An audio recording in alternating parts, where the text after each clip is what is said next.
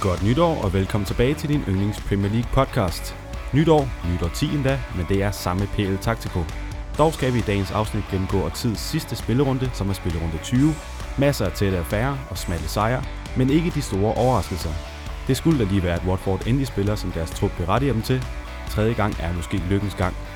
Vi skal rundt om runden, og vi skal dykke helt ned i et særligt emne. Og i denne omgang er det lidt fyre, men hvad var det, der fangede Sørens opmærksomhed mest i denne runde? Få svaret i ugens deep dive senere i afsnittet, hvor også citattabellen skal opdateres. Det her er PL Taktiko. Velkommen tilbage, Søren, og godt nytår. Jo, tak og i lige måde, Morten. Jo tak, jo tak. Blev det vildt, eller du vil måske ikke løfte sløret stadig? Det blev meget bizarre nytårsaften, det er det eneste, jeg vil sige. Meget bizarre. Det, jeg har lyst til at spørge ind, men, men, men jeg lader være. Nej, jeg tror, jeg tror ikke, vi skal have det her på podcasten. Det er bare i orden, det er bare i orden. Nogle øh, nytårsfortsæt? Nej, ikke rigtigt. Hvad med dig? Nej, jeg har ikke rigtig... Øh, jeg bruger det ikke så meget. Man glemmer det alligevel, gør man ikke? Nej, man har ikke ryggrad til det alligevel, så Nej. kan lige så godt lade være. Jeg vil gerne begynde at træne lidt igen, men jeg føler heller ikke, jeg har tid og lyst. Og alt det der, man egentlig har- burde ligge i det. Så, øh, så nej, e- egentlig ikke. Skal vi øh, hoppe videre til nogle, øh, nogle nyheder? Så Ja, det synes jeg. lad os gøre det. Jeg har en med her fra, fra 20. spillerunde, som vi skal snakke om i dag. Og så har jeg kommet til at, at 20 starte lidt, men uh, det er lidt en opfølgning på den, vi havde sidst. Så vi kan lige tage den først. Det er, vi var jo klar til at sælge Granit Xhaka til Hertha Berlin. Men noget tyder på, at han altså skal blive i Arsenal, hvis man skal tro på, hvad Arteta han er ved at sige. Han siger, at han har snakket med ham, og han har, har lovet ham nærmest, at øh, han bliver i Arsenal. Og Arteta håber det også. Det er måske lidt en opfølging også på det, du har sagt med, at, øh, at han var lidt en drømmespiller, dengang Arteta var i, i City. Ja, det var det, vi kommenterede på sidst. Det var så, så underligt, at øh, Arteta gik ud og den ene dag sagde, at øh, han gerne ville have haft ham i City, og han var en, en, en spiller, han kunne se nogle, nogle øh, klare, klare evner i. Og så dagen efter var der så, at han var på vej til her til Berlin. Men det virker også meget underligt, fordi inde på Sky Sport, når de skriver det så tydeligt, som de gjorde, så virker det som om, at det bare var et spørgsmål om prisen, som vi også snakkede om. Øh, at de så skiftede, eller vendte rundt på en tallerken og sagt, at de gerne vil beholde ham. Øh, det ved jeg ikke lige hvorfor. Er det fordi, de har haft et transfermål, de måske ikke mener var realistisk mere, og så blev nødt til at beholde Granit Xhaka i hvert fald indtil sommer? Det kunne godt være. Det kan også godt være, at Tessa reelt faktisk ser et lys i ham, og gerne lige vil se ham i hvert fald et halvt år, se om det er en, han skal bygge videre på til fremtiden. Og øh, som jeg også har drillet dig lidt med, så stod der jo oprindeligt, det var igen tabloidpressen i England, man ikke skal stole så meget på, men der stod, at de ville have 40 millioner pund eller euro for Granit Xhaka, hvilket er fuldstændig absurd beløb for en mand, der næsten var med det ene ben ud af klubben. Og den pris har de nok ikke kunne få, så det kan også være en af grundene til, at han ikke er rådet sted, fordi det er her til Berlin under ingen omstændighed været klar til at betale. Det er i hvert fald spændende at se, hvad der skal ske med Chaka. Det virker som om, han er, i hvert fald lige nu, øh, en kommende Arsenal-mand stadig. Men øh, der har ut- været utrolig meget snak, særligt efter hans øh, lille episode, som vi også bruger som, som målestok i vores citattabel, som, øh, som har gjort ham lidt upopulær. Men lad os se. Han har gjort det godt de seneste to kampe, så, så vi får se. Den anden, jeg har med, den er som sagt fra den her 20. spillerunde, som, øh, som vi skal gennemgå i dag, og det er... Øh, jeg, tør næsten ikke, men, men Alireza Jahanbak, ja. øh, iraneren fra Brighton, som har endelig scoret sit, øh, sit første mål, og som simpelthen laver en... Øh, ja, han bryder jo sammen, og, og er så glad, og man kan virkelig mærke på ham, at det er noget, der har, har, trykket lidt på ham, at han ikke har fået, fået åbnet op.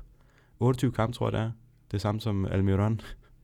Men øh, en lidt anden, øh, hvad kan man sige, en lidt anden måde at fejre det på.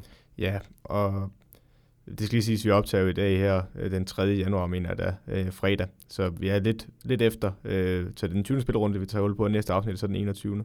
Øh, hvor han også scorer et vanvittigt flot mål. Øh, Ja, det må man sige. fortsætter sin steam. Men ja, det er da en forløsning. Du kan tydeligt se det på, om det betyder noget for ham. Han er jo næsten begyndt, han begynder næsten at græde i det, han scorer det mål, og det er, da, det er et flot mål, men jeg tror, det er mere det, som du snakker om, det er forløsning i det. Øhm, og så har Graham Potter også været ude og sige, at han gerne vil beholde ham, og han arbejder også rigtig godt for holdet, også på træningsbanen efter sine. Øhm, og jeg tror, jeg tror, han er en, en spiller, de har rigtig meget brug for i Brighton, når jeg ser dem spille, fordi Aaron Moy spiller også rigtig godt for tiden, og det er nogle gode afleveringer, og læser spillet godt, men de mangler noget fart og noget, øh, noget en, der, der er mere direkte mod mål på den sidste tredjedel. Der kan man sige, en uh, Neil Maupay, han er, han er dygtig og hurtig, men han mangler noget slutprodukt, synes jeg. Nu er han stadigvæk ung og i, i hans første sæson i Premier League. Men der synes jeg, at vores iranske ven her, han er noget skarpere. Øh, I hvert fald på den afslutning her. Det er en vanvittig flot afslutning over det lange hjørne. Øh, og vi skal nok komme mere ind på den kamp. Men jeg synes, han er noget af det, de mangler i Brighton, for jeg er heller ikke så vild med ham, Trossard, de har, øh, Belgien. Jeg synes ikke rigtigt, han er slået igennem endnu. Så jeg, jeg, jeg er helt sikker på, at, øh, at hvis han har lyst til at blive i Brighton, så tror jeg, der er en plads til ham nu. Nu nævner du også det her, det her pæne, pæne mål, som han laver i, uh, i den næste runde, vi tager fat på, den 21., som har været nytårsrunden her. Der var Kian Fanuti fra, fra Sexeren ude at skrive på Twitter bagefter, at, at det var den kommende iranske Ballon d'Or-vinder. Kian Fanuti, som selv har, har røget Iran. Det kunne være derfor, han er, ja, det, er helt derude. Det er nok ikke helt objektivt. det tror jeg ikke, man kan påstå, men ja, det er et vanvittigt flot mål, og det skal vi også nok komme med ind på i næste afsnit. Lad os blive i Brighton, fordi at, øh, nu skal vi rundt om runden, og vi starter i netop Brighton. Nu har vi jo ikke lige clearet, øh, det plejer vi gør, øh, ja, rækkefølgen, så nu er det bare min i dag, så må du selv lige øh, rode rundt i dine, dine noter, det skal nok kunne lade sig gøre. Ja, ja. Brighton Bournemouth 2-0. Som sagt, så øh, scorer vores iranske ven her, og øh, ja, Bournemouth er jo fortsat ramt af skader, og det kan man også godt se, særligt i midterforsvaret. Joshua King er godt nok tilbage i angrebet, men jamen, det ser lidt rystende ud nede, nede bag i. Der ja. er lidt, øh, lidt plads at spille på. Ja, det er der, og specielt når man ser, altså det første mål er jo egentlig, hvor Bournemouth, øh, de, de laver et boldtab op på Brightons banehalvdel, og der kan man jo godt risikere at blive fanget i ubalance, men det er meget tidligt i kampen, og jeg synes egentlig, de laver et rigtig godt returløb. Bournemouth, de er meget disciplineret i det returløb. Jeg mener, de er 6-7 mand inde i øh, eget felt faktisk, og Brighton er jo kun tre mand frem på det tidspunkt. Øh, altså, og alligevel så får øh, Nemo Pelle lov til at lægge den af, og så får vi afslutningen derovre i langt hjørne. Altså, det, det er et sløj opdækning, at der ikke er flere, der bakker ud. De er jo tre mand, der bliver så bange for Nemo Pelle bliver fixeret på ham, og så lægger han bare af til øh, vores iranske ven. Jeg tør ikke lige udtale navnet. Jeg har, Nej, jeg, jeg tør heller ikke mere. Nu ja, har jeg prøvet en gang. Ja, øh, øh, så, så, men det er et rigtig flot mål. Han sparker over i langt. Dejligt knæs også sparker ind, og så bliver man bare ramt, når Bormod fik jeg bedre til at dække op, selvom de er jo egentlig position, eller ikke i positionel, men numerisk balance. Øh, så den situation skal de kunne løse bedre. Ja, men øh, med, med helt i det. Det er også det, jeg mener med, at, at, øh, at de får bare ikke dækket ordentligt. Der er jo stadig pladsen, selvom de står så mange dernede. De laver ikke den her jamen Newcastle, hvor de står mange, men stadig er, er op på dem. Der, der bliver bare rum selvom, om, om, ja, som du siger, nomadisk, at, at de står der. Ja, altså de står. Selv afslutningen, der er den godt sparket ind meget hårdt over i langt hjørne. Mål, man kan ikke gøre noget. Men en grund til mål, man ikke kan gøre noget, er, at den, den passerer faktisk igennem rigtig mange Bournemouth-spillere. Der er ikke noget, der blokerer den. Øh, det, altså, som vi snakker om i Newcastle, de blokerer jo rigtig meget, fordi de har så mange mænd bag bolden. Og jamen, det, det ser bare ikke godt ud for Bournemouth lige nu. De er altså et presset hold med skader, som der også er en del af forklaringen, men, men de, de, de kan ikke... Øh, altså, det er så det er så god en bund, jeg synes, det er i Premier League i år. Selv Norwich nede i bunden, jo, jamen, de spiller jo lige op i den her runde med Tottenham for eksempel. Og de, de har flere gange altså, tabt point, hvor de har været foran. Så de kunne også godt ligge højere op. Og så har du et Watford-hold under Nigel Pearson, som jeg også kommer ind på, der er på vej fremad, der virkelig finder noget form nu. Og altså, så har du et Aston Villa-hold, der også tidligere sæson så meget stærk ud, og ligger altså heller ikke langt fra, øh, fra der er ikke langt fra ned, nedrykningsområdet der, og der er også en West Ham med en ny træner, David Moyes, så nej, det er meget tæt dernede, og Bournemouth, hvis de ikke øh, får nogle spillere klar igen, så, så kan det godt blive meget kriminelt for dem. Ja, de, de ligger i det her lidt limbo, hvor det godt kan være lidt, øh, lidt svært at se, hvem der egentlig skal, skal blive op, og hvem der skal ned. Men Bournemouth er vel egentlig et hold, der, der, der burde blive. De havde en god sæson sidste år. Ja, det har de jo haft mange år nu. Altså, jeg vil sige, i forhold til klubbens størrelse og økonomi, så er det ikke betydende med, at det er en klub, der skal blive Premier League. Men med det koncept, at de har haft, og den stabilitet, der har været i klubben omkring træneren, så, så er det et hold, der burde blive Premier League. Men omvendt, den er så tæt i over nede i bunden, at altså for eksempel her i den 20. spillerunde, der ligger Bournemouth jo øh, nummer 16 på det tidspunkt, og har 20 point. Øh, så ved jeg godt, at de kommer ned i nedrykningszonen i den næste runde, i 21. spillerunde. Men her der har de altså 20 point, og der kan man så sige, at Aston Villa de ligger på 18, og West Ham har 19. Så det er bare ekstremt tæt dernede, og så kan vi godt være, at vi snakker om, at Bournemouth de har en trup, der er god nok til at overleve Premier League, men har Watford egentlig ikke også det? Har Aston Villa måske egentlig ikke også det? det er jo meget tæt dernede. Ja, det bliver spændende at se. Nu hvor der ikke er så meget spænding i toppen, så må den jo komme ned i, i bunden i stedet for. Jeg har skrevet, at, øh, at, at Brighton de så kommer på 2-0. Først med en, øh, et mål, der bliver underkendt på, øh, på noget, som vi kommer ind på senere. Vi fik teaset lidt for det i introen. Ja. Hvis ikke man fangede den, så var det, det var en varekendelse. Nej, det var så synd for Dan Bøen. Øh, han havde ikke scoret før for Brighton, og han er jo den der lidt... Han er jo en stor centerforsvar, altså virkelig høj. Jeg tror, han er over to meter, og han spiller venstreback for Brighton, øh, meget atypisk i spille, altså en statur øh, spillertypemæssigt, men det gør han, og han har gjort det fint derude. Og så i den her kamp, der kommer der et indlæg ind over, der er nogle returbold, der bliver ved med at sejle rundt ind i feltet, og så falder han ned til ham, og jeg mener, han timmer den med, han, er, han står med ryggen mod mål på kanten af et lille felt, og så timmer han ned med venstre ben, drejer rundt om sig selv og bliver retvendt og sparker med højre øh, på meget lidt plads, med mange folk omkring, så sparker den ind. Et vanvittigt flot mål. Det der skulle have været hans første mål for Brighton, og så bliver den underkendt for altså, millimeter øh, offside. og ja, vi skal nok komme mere ind på det, men jeg har så en den Ja. bøn for sådan en der, fordi det, det, det, det synes, man kommer til at lave sådan en mål igen. Ja, men altså det, igen, det er millimeter, og ja, det kommer vi ind på. Det bliver nok en af de deep dives, hvor jeg får lov at være, eller ikke får lov, det jeg ved, du gerne vil have mig med, men øh, en af dem, hvor jeg også lige selv kommer med lidt, lidt mere, end jeg måske plejer. Det er helt sikkert, og altså, det kunne jo så være det, øh, altså nummer to øh, flotte mål, men de scorer der, ja, det er jo, hvis det havde været godkendt, så havde de lavet tre flotte mål i den her kamp, hvis vi skal antage, at alle havde øh, stået på samme måde. Aaron Moyes mål er også vanvittigt flot. Øh, han er en teknisk dygtig spiller, han har ikke så meget fart, men han har vanvittigt godt blik for spillet, og så altså, Trossard der lige chipper den ind i feltet, og Aaron Moyes tager den til sig med brystet, og så kommer der en, ja, det, jeg tror det er med per midterforsvaren for Bournemouth, der prøver at ja, gå i, ja, takle ham, men altså, Møje bare på hans, øh, ja, efter øh, touchet på brystet, så øh, den første berøring, han laver, det bolden ryger ned, det er en yderside, øh, hvor han fuldstændig får med på ned og sidde på bagdelen, og så ligger han bare lige stille og roligt ind, og det er vanvittigt godt øh, overblik, og vanvittigt god teknik af Møje, så det skal vi altså også huske at sætte pris på sådan et flot mål. Ja, og der, der lukker han jo lukker kampen fuldstændig, så er der Ja. ikke mere tvivl tilbage. Og, og Bournemouth, de har da en, altså Bournemouth har en enkelt løs chancen, som jeg lige kan huske den med en, øh, en bold i dybden. Jeg mener det op mod Joshua King, der så afslutter i korthjørnen, hvor Matthew Ryan redder. Øh, Men ellers har de ikke så meget at gøre i den her kamp. Jeg synes, det er fuldt fortjent, Brian vinder den, og de har haft nogle kampe, hvor de ikke rigtig har fået det pointantal med, som de burde. Øh, Så det er tiltrængt for dem også, fordi de er også en del af den her nedrykningsstrid. Selvom de spiller flot fodbold, så, så er der også pointene på tavlen, der tæller. Og det er bare vigtigt at hive alt dem ind, man kan få. Og de hiver altså tre her, og øh, ja, i øh, nytårsrunden, så vi tager os af her lidt senere på, øh, på ugen, på, på året i hvert fald, kan jeg i hvert fald dække mig 100% ind og sige. Øh, der har de mødt Chelsea, øh, og resultatet kommer vi så ind på senere, og Bournemouth, de har været en tur i, i London og møde West Ham. Og det var heller ikke helt kønt, men lad os øh, komme videre ind på det senere. Lad os så videre til, øh, til, på min liste i hvert fald, Watford Aston Villa 3-0. Dini han laver, laver to.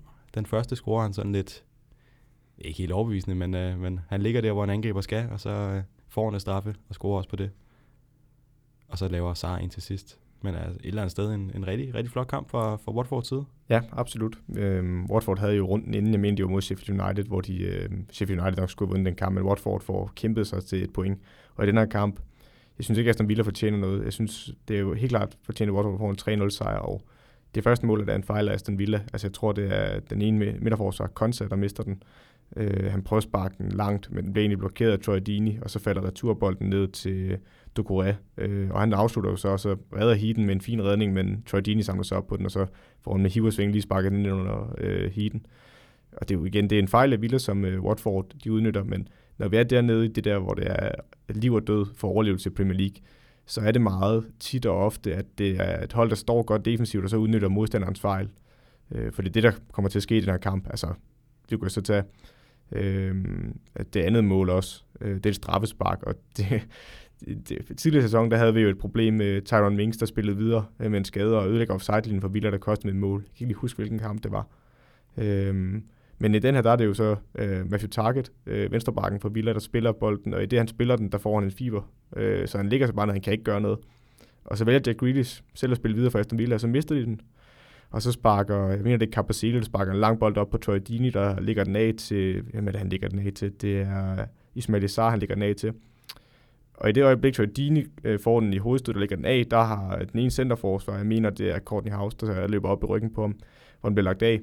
Så er der jo et bagrum nu, han har efter Courtney House, og han følger ikke med, fordi han tror, at Hurricane vil dække det op. Så det Ismail Sager han gør, han lægger den ud i det mellemrum, der er mellem øh, Villas venstreback og centerforsvar. Øh, det vil sige, den liggende Matthew Target og Courtney House, der er skubbet op, så det vil sige, der er oceaner og plads derude.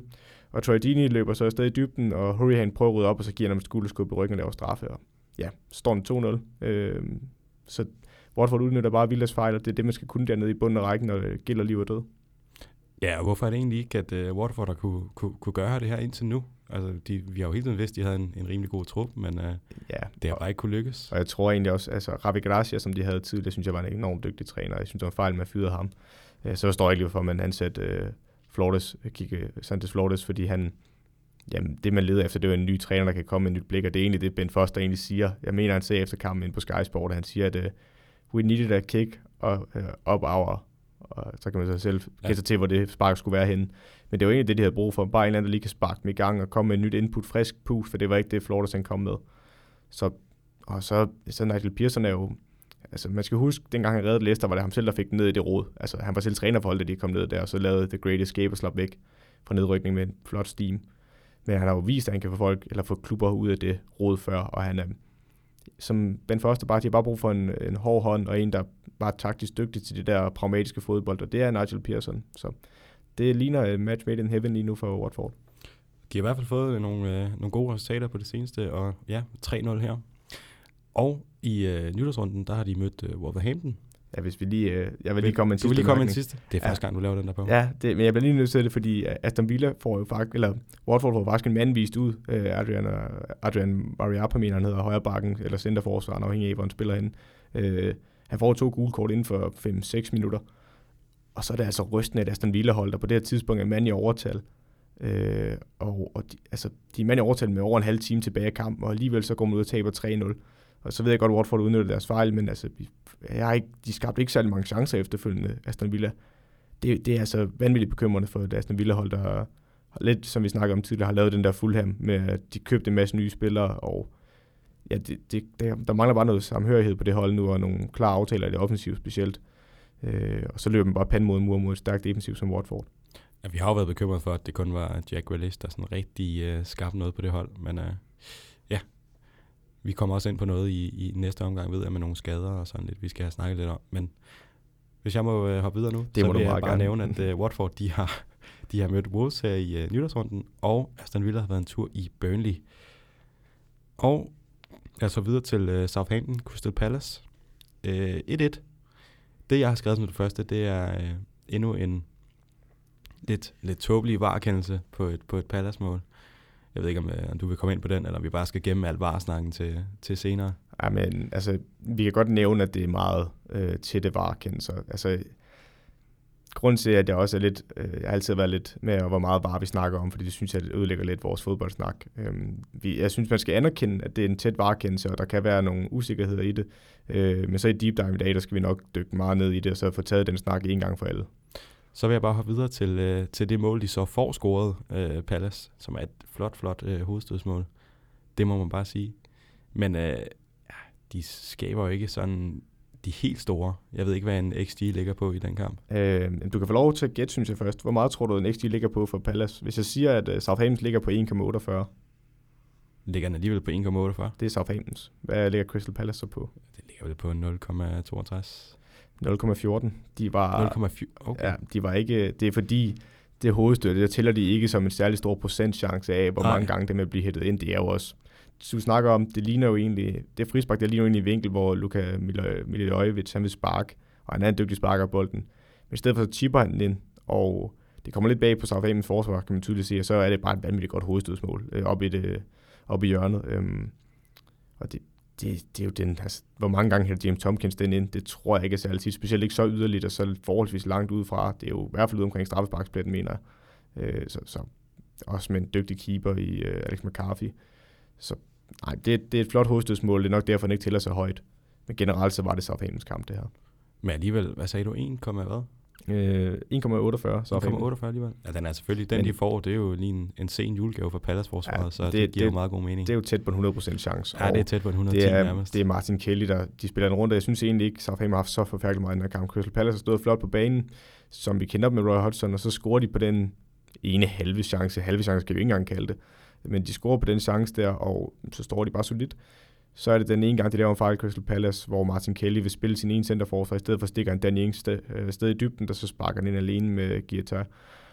Og fra deraf, der begyndte Southampton at skabe chancer, specielt med indskiftningen af Ginepo. Han spillede vanvittigt godt, da han kom ind. Øh, løftede hele Southampton-holdet og var dygtig mand-mand, og har en, hvor han dribler to-tre mand ud i venstresiden, og kommer ind i feltet, og så sparker han øh, lidt for meget lige på øh, Guitar, der så alligevel får boksen en flot overmål. Men de har flere chancer bag Southampton, og de kunne måske godt have taget sejren til sidst. Men det er først den seneste, eller den sidste halve time, de egentlig bliver farlige Southampton.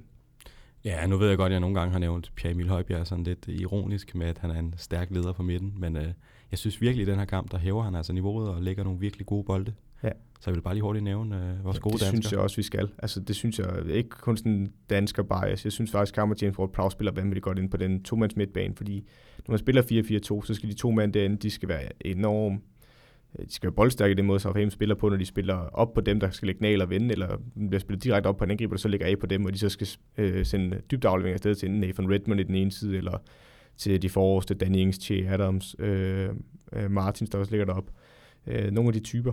Og jeg synes, Pierre Emil specielt, han, han er i hjertet på det her hold lige nu. Den måde, han, han er sådan en blanding af en 6 og en 8. Øh, jeg synes, han bliver meget mere disciplineret. Jeg synes ikke, han flyver lige så meget rundt. Øh, og jeg synes, man kan godt se, at han har været godt i Olaskolen i Bayern. Han er vanvittigt dygtig til det der possession-spil, hvor han bare har en-to berøringer.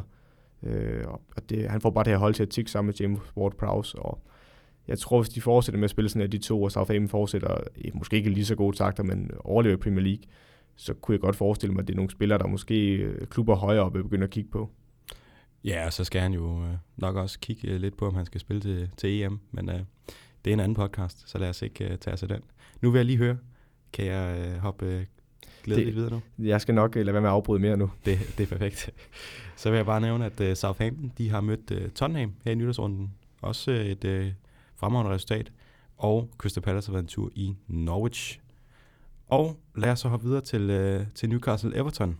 Har jeg i hvert fald på min liste. 2-1 til, til Everton. Øh, men egentlig et Newcastle-hold, der, der bliver ved med at imponere mig i hvert fald. Ikke med, med pæn fodbold, men med en virkelig stabil defensiv, og så, jamen, de har jo altså skud på skud i, i den her, den her kamp.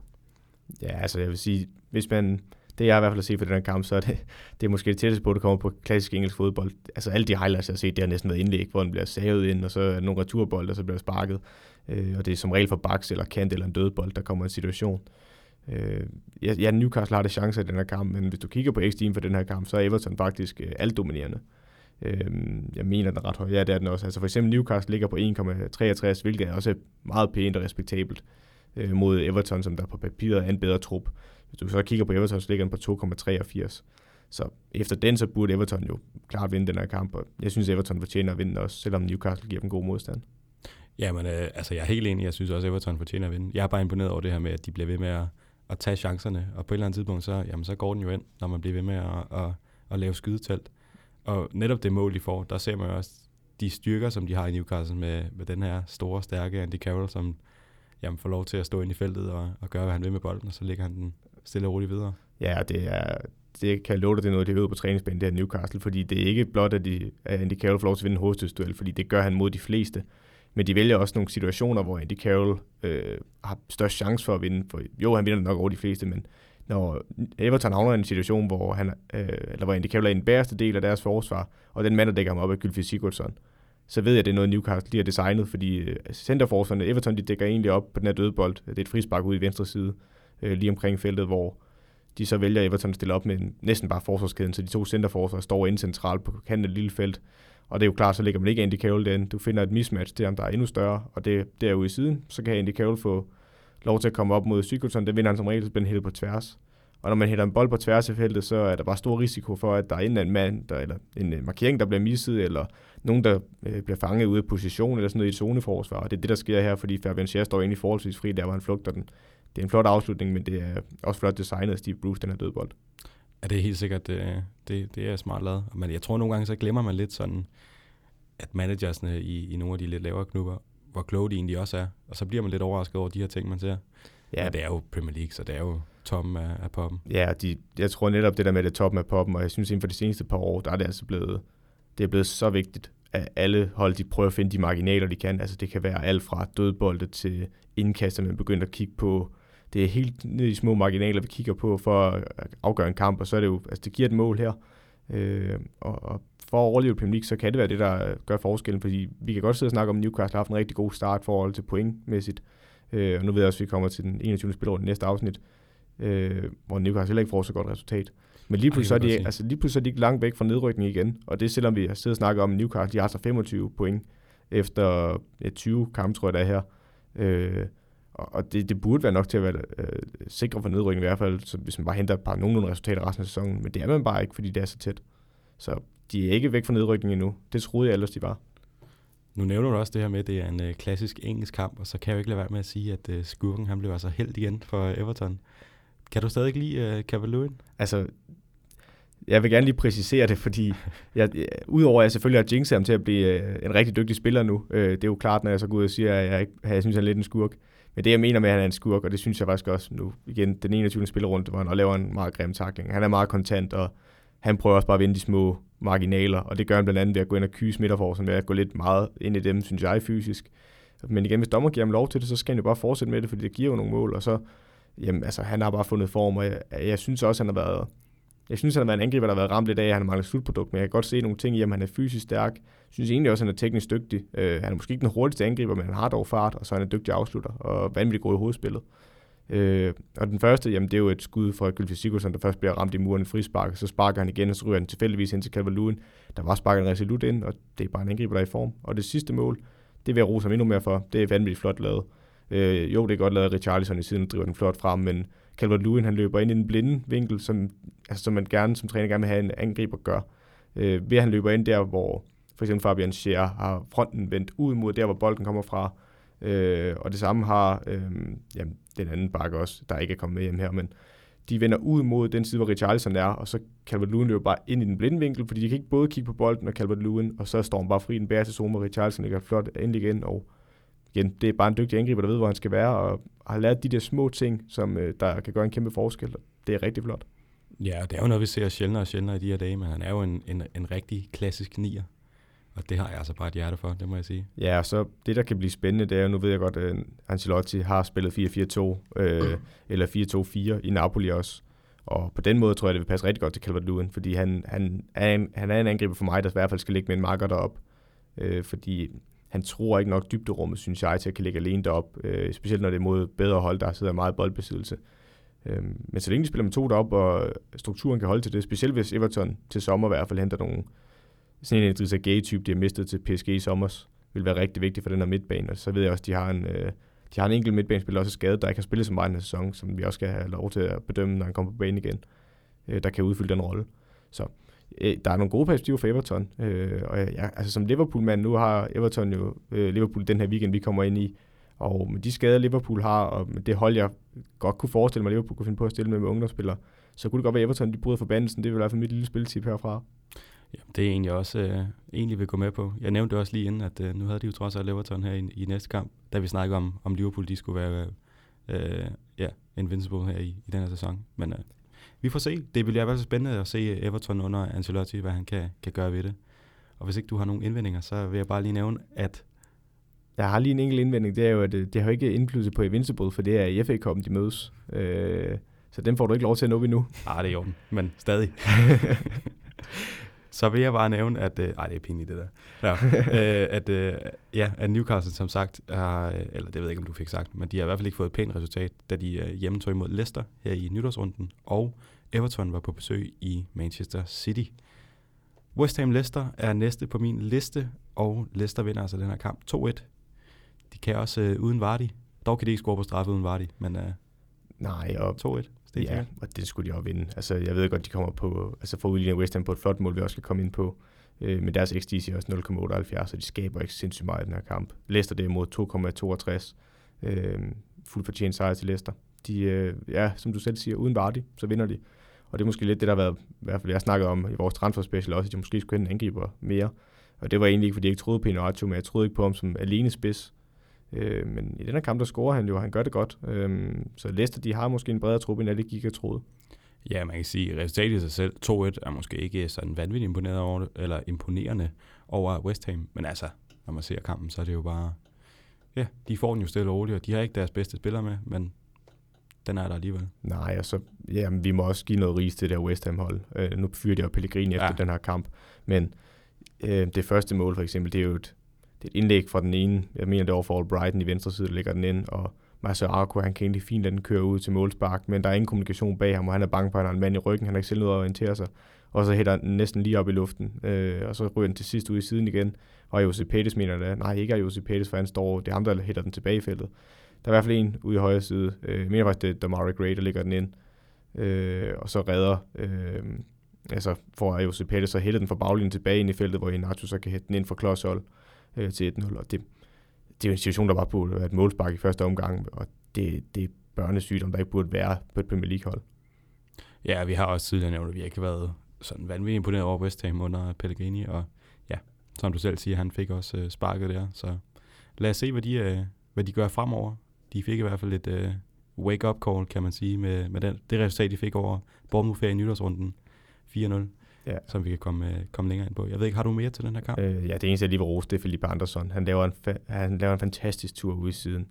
Øh, først starter han lidt centralt ind i banen, det til 1-1-målet, og så Øh, så dribler han lidt ud i øh, højre side, når forbi et par mænd, og så spiller han egentlig en 1-2 med Ryan Fredericks højre bakken, og så kommer han fri til baglinjen næsten, og så ligger han et flot cutback ind til Pablo Fornal, så let kan sparke den, fordi han er ret øh, relativt umarkeret. Øh, og så længe man kan, altså så længe Philip Andersen, jeg, jeg har godt forestille mig Philip Andersen, jeg synes i hvert fald, han er måske, folk vil sige, at han er ustabil, men jeg synes også, at de situationer, han bliver sat i. Jeg tror godt, at han kunne få succes i en større klub end West Ham. Øhm, så ham vil jeg meget gerne holde fast i, hvis jeg er West Ham-fan. Ja, vi har jo været meget inde på det her med, at han havde et, et rigtig godt år sidste år, og så måske ja. kan vise så meget i år. Men det er jo også, altså når holdet går ned, så går, går de store spillere jo ja, du kan trods også, alt med ned. Du kan også kigge på det mål, de scorer. Øh, Læster det første, nu er jeg efter Masuaku, men i anden omgang, der er det både Balbuena og Diop, der ikke ser bag sig overhovedet. Jeg ved godt, Ryan Fredericks er langsomt til at komme ind i feltet og dække, øh, dække øh, kanten, der kommer ind øh, af Jose Pettis, men men det er også for ringe af hverken Balbuena og Diop. De kigger op, og det er jo en, Diop, en mand, vi har kigget på, om han skulle til Tottenham. Øh, sådan som man spiller for tiden. Nu ved jeg godt, det er også en del af en enhed, ikke? men sådan som man spiller for tiden, der vil han ikke forstærke Tottenham. Men øh, han er altså nødt til at skifte til Tottenham, hvis jeg skal have nogle flere krydser på min ja, det, til Tottenham. Det, det, det kan godt være, at det bliver nødvendigt. Der er okay på spil. Nå, jamen øh, så vil jeg bare nævne, at øh, ja, som jeg egentlig har sagt, så har West Ham mødt Bournemouth her i nytårsrunden. Flot resultat. Og Leicester har været en tur i Newcastle, hvor de også fik et meget pænt resultat, som vi vist også har nævnt lidt tidligere. Lad os så videre til øh, Norwich Tottenham. 2-2. Masser af, af skudforsøgen, der endelig kom hul på bylden, som egentlig er sådan et, et lidt et underligt spark, men, men den går derind.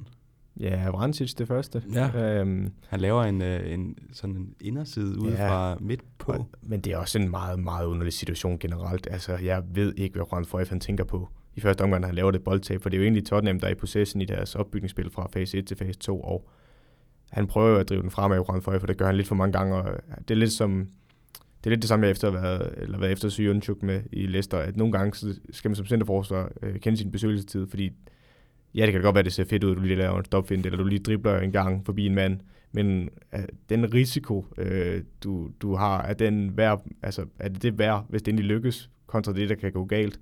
Det synes jeg jo ikke generelt. Og han bliver bare taklet, og så Vrancic får lov til at drive bolden ned mod et Tottenham-forster, der er ikke særlig angst for. Han skal sparke sig ud som om, fordi de er mere bekymrede for Pukki og de andre, der er deroppe. Får lov til at drive den hele vejen ned på feltkanten, og jamen, så ligger han bare en indersiden i meget kølig sparket ind, synes jeg egentlig. Der er mange, der vil gerne tordne på den der, som nogle rullespillere gjorde mod Liverpool. Øh, men han gør det ikke sværere, end det behøver at være, og det er rigtig flot sparket ind. Og ja, Tottenham, de, de kan selv blive sig selv for det mål. Ja, men altså, det, det er også det, jeg mener, det, det, som, som, ja, nu spiller jeg også selv, jeg vil nok også bare have, have tordnet på den, og ja. man ser tit, når det er en midterforsvar, der kommer frem, at der så bare bliver hammer til den. Men ja, han ligger den ud, stille og roligt i den ene side. Ja, Brancis, der, han er jo sådan en rigtig midtbane, brid, eller, øh, stridig type, ikke? Hvor han bare, altså boldvindende spiller, synes jeg, når jeg ser ham. Men ja, jeg forstår heller hvorfor der ikke nogen, der støder op på ham. Altså, det er fra feltkanten af, han får lov til at sparke, og han ligner næsten Moses, der deler vandet, når han løber ind igennem der, ja, med det centerforsvar, de har i Tottenham, så vil aldrig være Vertong i den her kamp specielt. Det, det må bare ikke ske, det her. Øh, men det gør det, og så Norwich foran. Men så får øh, vores danske ven Christian Eriksen jo lige solgt sig selv. Han skal jo afsted her i år, og med den der frisparksbase der, var det, ikke, øh, var det ikke lige der, han lige fik solgt sig selv til PSG eller Real Madrid? Nå, det, det synes jeg, det, jeg synes, man skal passe på med at sige det, fordi du har ret, det er et flot sparket ind, og det, det er, der er ikke mange, der kan gøre det på den måde, som Christian Eriksen gør, så på den måde kan han godt sælge sig. Men på den anden side, så kan man også se en Gylfi Sigurdsson eller Kieran Trippier, de sparker også gode frispark. Det er jo ikke fordi, man skal gå ud og hente dem, bare fordi de sparker godt frispark. Det er derfor, jeg synes mere, man skal kigge på Christian Eriksen, fordi han, han det, der er meget sigende, når man ser Tottenham spille, det er, at de spiller konstant Christian Eriksen og anden. Hver gang han kommer hen for at have den, så giver de ham, for de ved, hvor dygtig han er spillerne.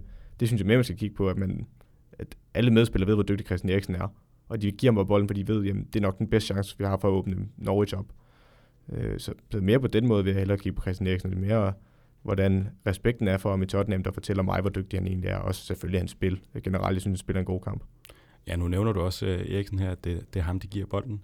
I starten af Mourinhos tid i Tottenham, der var det jo meget det, der lige vi havde fokus på, han, uh, at han havde hævet sit niveau helt vildt i den her kamp, der har han, øh, han er vel lidt bare tilbage på sit øh, sædvanlige niveau. Han kan ikke lige gå på vandet længere. Ja, så er det vel også et tegn på, at modstanderen begynder at lure lidt det. Vi snakker om, at vi roste Mourinho for, at han havde gjort med Harry Kane falder ned i banen, og det der lige og sådan, så løber dybt på det rum, der opstår bagved i forskæden. Og de har da også en situation i den her kamp, hvor jamen, jeg ved ikke, hvad centerforsvar laver for Norwich, men der er en, der i hvert fald er skubbet frem, og så bliver han sendt afsted i dybden, og jamen, han er jo palle alene i verden. Jeg kan ikke huske, om det er for Tottenham, der får lov til at afslutte på den, men det er en dårlig afslutning, og de får ikke nok ud af den. Øh, men generelt så er det nok blevet luret, det med Harry Kane falder ned i banen, og så er Christian Eriksen bare en helt anden type, for det er jo ikke ham, der løber dybt på de løb, Harry Kane laver ned i banen. Nej, det har vi set. Det, det, det kan han ikke. Tværtimod, så ligger de meget, øh, de bliver meget sigeordende, de to, men, men det, der også bliver et problem i den her kamp faktisk, det er Christian Eriksens manglende, øh, fordi Christian Eriksen kan vi godt rose for det mål der, det er også flot spillet, og han har nogle gode aktioner i den her kamp, og bliver også man the match for Spurs, mener i den her. Men til gengæld, så synes jeg, at han er med til at koste et mål, Norwich andet mål. Øhm, jeg mener, den, øh, det er ude i Norges højre side, hvor de kommer i boldbesiddelse, og jamen, du kan godt snakke om, at der er flere fejl i det her, men Christian Eriksen beskytter ikke det rum foran sit forsvar. Det, det virker ikke som om, man positionelt fanger det hurtigt nok situationen. Igen, vi snakker sekunder før det er for sent. Og så bliver den spillet ind i det område foran forsvaret, hvor Emiliano Buendia får den og sætter den dybt til Pukki, der så ikke får afsluttet ordentligt på den, men så får Tottenham ikke ordentligt klidret den, og så får de klidret den ind på Sergio Riel laver et selvmål. Øh, meget tilfældigt, jeg synes ikke, man kan sige så meget om ham. Øh, det er måske ikke så meget hans skyld. Nej, Pukki han får vel faktisk overhovedet ikke afsluttet på den. Nej, nej, det gør han slet ikke. Øh, det er ikke godt nok Pukki, men når den så går ind på en anden måde, er det så ligegyldigt, men, men der burde Christian Eriksen også hjælpe sit forsvar mere. Øh, men det er flot, at Emiliano Buendia, der spiller en god kamp.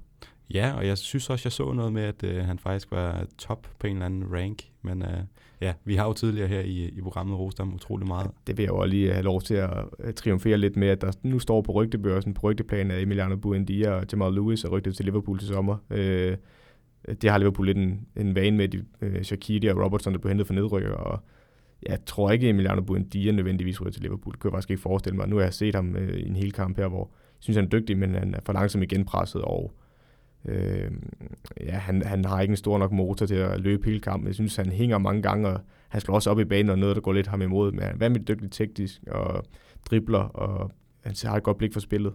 Øh, derimod Jamal Lewis vil være en fremragende backup, øh, og ja, han spiller en god kamp. Jeg synes, Norge skal have så mange positive ting med, men der er altså også nogle ting, som specielt deres defensiv, den sejler rundt i den her kamp. Altså Tottenham, hvis de havde været mere kyniske, så kunne de også have vundet den her kamp, selvom Norwich scorede to, og for os en underkendt der var. Øhm, så jeg synes, det er meget Tottenhams egen skyld, at de ikke vinder den her, fordi de har også mulighederne for det til sidst, for Norwich så også stadig åbner sig op. Ja, og apropos øh, dårligt forsvarsspil i Norwich, så øh, straffesparket jeg kan se, at du sidder og ryster på Ja, men jeg forstår ikke, hvad Zimmermann han prøver på. Nej, altså, nej, nej. Han er så langsom i forvejen, og så kan jeg godt forstå, at du kan... Jeg kan næsten allerede sekunder inden se, hvad det er, Zimmermann skal til, og det ved Harry Kane også. Du kan se, at Harry Kane, han, han bliver næsten ikke ramt af den her kontakt. Men Harry Kane ved bare, at han smider Zimmermann, og så kan jeg lige så godt bare lægge mig ind over ham, fordi så ved jeg, at det bliver straffespark, og det er korrekt dømt, det er ikke det, jeg sidder og påstår. Men Harry Kane er bare klog nok til at vide, at Zimmermann smider sig, så kan jeg få et gratis straffespark. Så tager jeg det, står den 2-2. Og den ender også 2-2. Og øh, hvis ikke du har nogen indvendinger. Nu bliver jeg nødt til at spørge hver gang. Det bliver nej, lidt nej, tosset, det, det her. Ja, ja, jamen, det er fint. Der er ikke mere. Jeg, jeg holder op fra nu af. Nu prøver jeg bare at læse dig, og så kører vi videre på det. Men øh, Norwich, ja, de har altså hjemtaget mod Palace her i øh, nytårsrunden, og Tottenham har været smut i Southampton, som øh, også var en spændende kamp. Burnley, Manchester United har jeg som den næste her på listen. En, øh, en kamp, som United vinder 2-0, og øh, ja, vi snakker også om den inden, at øh, Ah, Burnley, de, er, de ser sgu...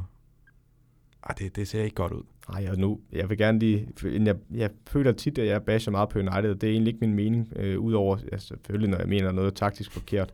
Øh, for jeg prøver reelt at være meget objektiv i det her, og jeg synes, det man kan rose United for i den her, det er, at de kommer, det, det øjeblik, de kommer foran, der er jeg egentlig ikke så bekymret. Øh, jo, der er der lidt til sidst, hvor Burnley smækker nogle mand op, men det vil Burnley altid gøre, når de har så store fysiske spillere, og det er de sidste fem minutter. Så der er lidt panik til sidst. Øh, men det er ikke, de giver har en enkelt god redning, jeg har noteret mig, øh, hvor han bokser den flot væk. Øh, den tror jeg også selv, øh, Lars Bjerg ville have været stolt af. Der var ikke en returbold eller noget, det var en vanvittig flot redning på den måde. Øh, men den første fejl laver Charles Taylor for Burnley ude i venstre side, hvor han, jamen, vi snakker om foræringer i sidste kamp, øh, Newcastle der forærer dem to-tre mål.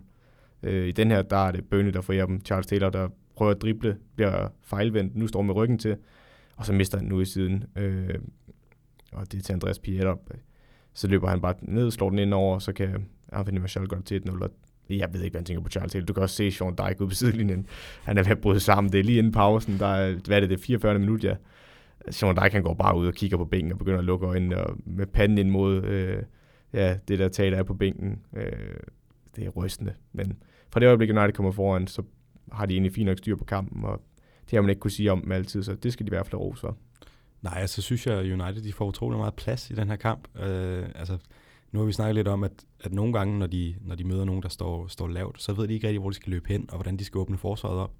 Men her der er det jo bare, altså, Burnley giver dem svarene. De står deres 4-4-2, men de står ikke rigtig godt defensivt, og de får heller ikke rigtig trykket frem men øh, mod, mod Uniteds mål. Det er lige præcis det, der har været min... Øh, det har vi også nævnt i andre afsnit om Burnley, at de plejer at stå rigtig godt i den her 4-4-2, og teori, eller den rent fodboldteoretisk, så, kan man, så er 4-4-2 nok en af de formationer, der dækker banen bedst, hvis du står dybt nok i banen, øh, har, øh, ja, har skubbet kæden nok tæt, så der ikke er mellemrum at spille i, og du så har nogle hurtige folk, der kan ramme på kontra, så man reelt kan holde fast i bolden bagefter. Men, men jeg synes bare, at Burnley tit og ofte bliver fanget i possession nu, og det, det var ikke det, Burnley havde kendt førhen. Altså selvfølgelig advokerer jeg ikke for, at man bare skal losse bolden frem hele tiden. Der skal være mening i det, som, altså, som jeg synes, Sheffield United gør. De sparker ikke bare lange bold, bare for lange skyld. De gør det jo rent med en mening, øh, med en spiller, der får den i fødder, eller en, der løber dybt, og så spiller det derfra. Det er jo ikke, øh, det, det, jeg synes bare, at Burnley de bliver fanget tit mellem to stole, hvor de er blevet fanget for langt frem, og så er der plads at angribe på i deres 4-4-2. Øh, og det synes jeg bliver udsat lidt for tiden. Men så er det vel også bare lidt en drømmekamp øh, for United at møde Burnley på det her tidspunkt, hvor de ikke rigtig, jamen, de er ikke rigtig farlige fremad, og så er der god plads til, at, at, at, de her tre op foran, som vi ved har utrolige øh, individuelle kvaliteter, kan få lov at, at løbe og finde nogle rum og, og sparke.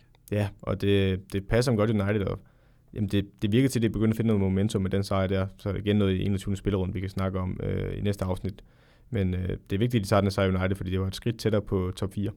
Ja, og så er det jo også på, på papiret en utrolig flot udsejr. 2-0 i Burnley, det, det er jo nok noget, alle hold gerne vil sige, ja tak, ja, tager vi. Det, det har førhen i hvert fald været meget træt sted at spille, men jeg har ikke, nu har jeg ikke lige en præcis statistik på, men jeg tror, det er meget længe siden Burnley de har taget point, point for et af de store hold, eller vundet over dem på Turf Moor.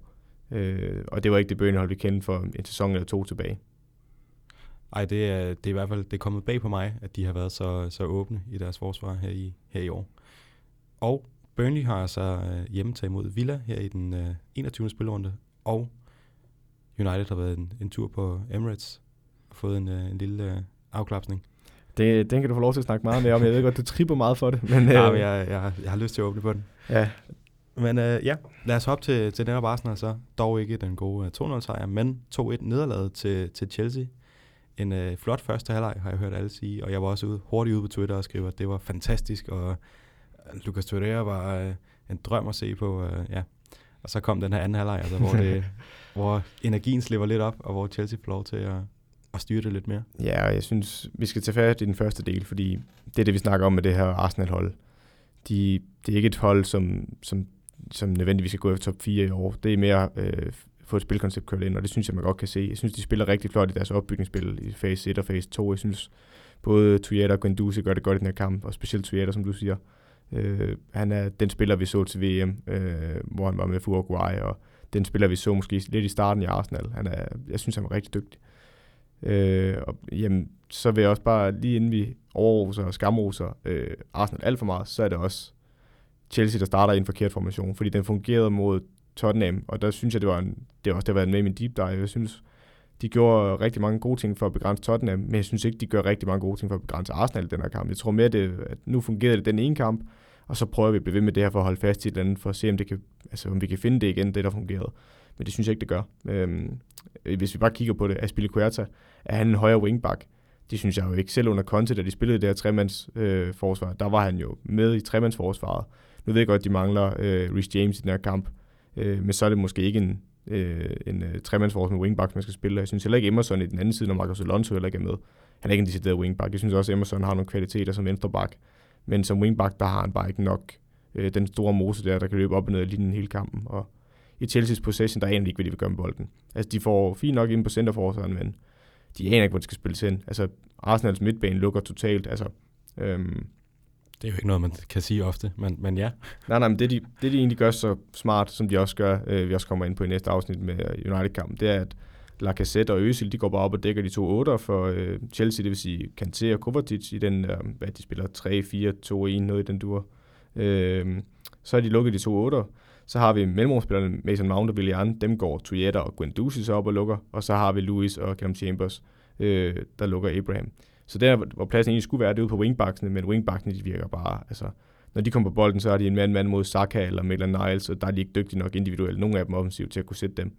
Øh, så der får de lukket en fin dag, og så, jamen det Arsenal så gør, det er, okay, jamen vi har lukket jeres centrale rum af, så kan vi sende Aubameyang op i pres fra den ene side, lave en defensiv afleveringsskygge, så vi får lukket jer frem i den ene side, og spiller den op der, så den ikke bliver sendt retur, og så presser vi og slår en lang bold op mod Abraham, der øh, kæmper alene mand mod to, og det vinder Arsenal bare, det er jo egentlig først til Chelsea formation, at de får fat i kampen. Ja, så har jeg jo, sorry, så har jeg jo før sagt, at, øh, at man kan ikke spille Aubameyang og Lacazette sammen, men det fungerer jo. Og det er vel egentlig, når de angriber, så bliver det vel en 3-5-2 på en eller anden måde, fordi at, som vi har snakket om før, så Maitland Niles, han går op på midten, og øh, hvor han jo egentlig altid har spillet. Øh, og så går Aubameyang utrolig, øh, hvad hedder det? Langt ind i banen. Ja, langt ind i banen, og så giver plads til Saka, så det bliver den her 3-5-2, hvor øh, Reece Nelson så ligger over i den anden side. Øhm, ja, ja, altså jeg kan godt se, hvad, det er, du, øh, hvad du mener. Jeg har bare ikke set Maitland Niles gå så langt ind i banen, som øh, du fortæller mig. Øh, jeg synes, øh, jo, jeg synes, han går længere ind i banen end Saka, men jeg synes ikke, det er lige så markant som med Carl Walker. Det kan også være den tilvændingsting. Øh, jeg vil i hvert fald ikke... Øh, jeg vil i hvert fald sige, at det er en, klar, øh, eller en klog taktisk disposition, øh, hvis det er der til at ved at indarbejde. Øh, men det er ikke lige så markant, som det er i City. Øh, og med god grund, for der er ikke behov for det den her kamp. Øh, det man så kan sige ved Arsenal, jeg synes, de spiller så fint ud af Chelseas pres øh, i opbygningsspillets fase 1 og 2 men de mangler noget slutprodukt, hvilket også, altså, de har en rigtig god periode på øh, i hvert fald 30 øh, til 45 minutter, hvor de sidder på kampen indtil Chelsea skifter formation og begynder at sidde på det igen. Eller ikke igen, men sidde på det i den her kamp.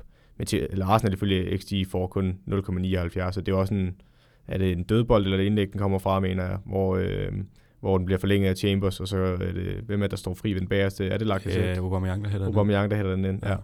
ja. Øhm, ja, og det er jo en dødbold, de scorer på kunne man godt ønske, at de skabte noget mere for med de dygtige offensive spillere, de har. Ja. Men jeg synes også, at vi skal rose for øh, den plads, han har fundet til Øsil, og jeg vil faktisk måske gemme den lidt til næste afsnit, for der synes jeg, at Arteta har bare forstået Mesut Øsil som spiller, og det synes jeg måske er det, der er mest imponerende ved øh, det, Arteta er i gang med lige nu i Arsenal. Øh, fordi han får det bedste frem i Øsil, og det skal jeg være ærlig kende. Det er måske også mig, der ikke har været dygtig nok til at forstå det. Øh, men vi ser det bedste for Øsil lige nu, og det troede jeg ikke, vi skulle se igen i Arsenal. Det vil jeg glæde mig til i, i næste afsnit så. Ja. Det, øh, det er altid dejligt, når du roser Arsenal. Ja, så. men det, det kan være, at de skal med i en deep dive for en positiv gang skyld. Ja, det kunne godt være. Det kunne godt være. nu, øh, nu vil jeg lige blive lidt, øh, inden at du øh, skal over i anden halvleg, øh, hvor det nok ikke bliver de allermest rosende ord.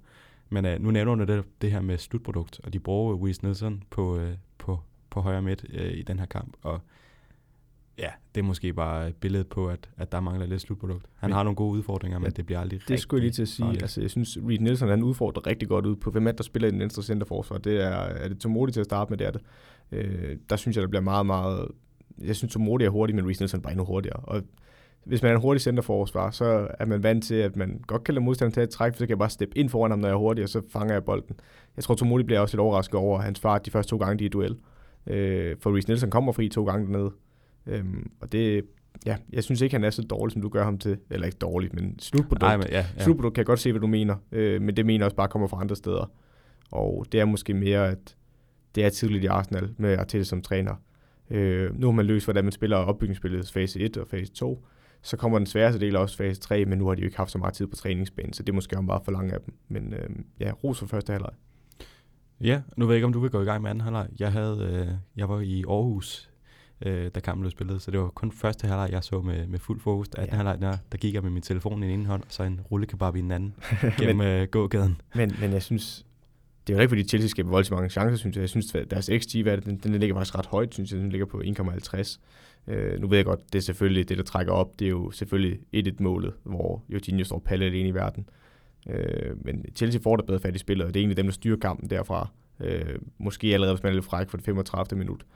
Øh, men, men de skaber ikke rigtig noget. På den måde kan Arsenal egentlig være meget godt tilfreds, men så dummer de sig til sidst. Så ved jeg godt, det er garanteret nogle Arsenal-fans, der vil sidde og sige, at det er de ganske ret, synes jeg, Eugenio burde være blevet udvist for sin anden advarsel. Øh, han holder jo fast i Guendouzi også bagefter, hvor Guendouzi egentlig er kommet forbi ham, og han egentlig har lavet den første forseelse.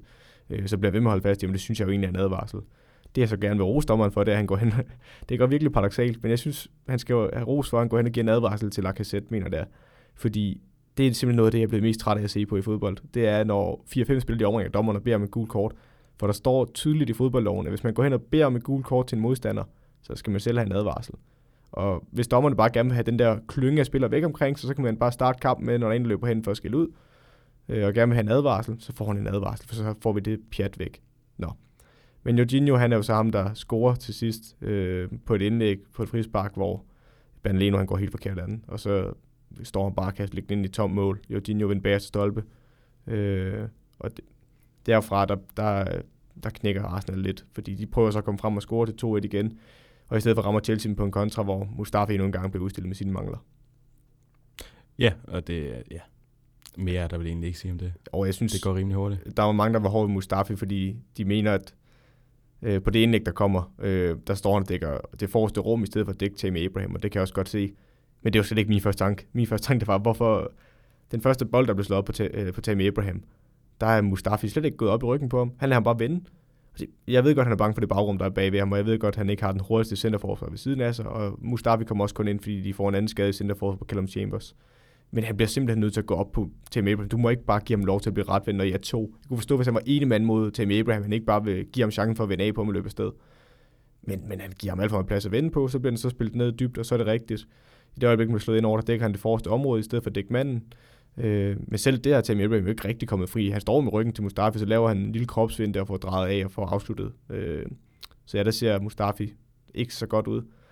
Men jeg, jeg vil så gerne stille spørgsmål til, hvad Mustafi hovedet burde være på banen på det tidspunkt, fordi han har et meget grimt øh, sammenstød med hovedet med Antonio Rüdiger.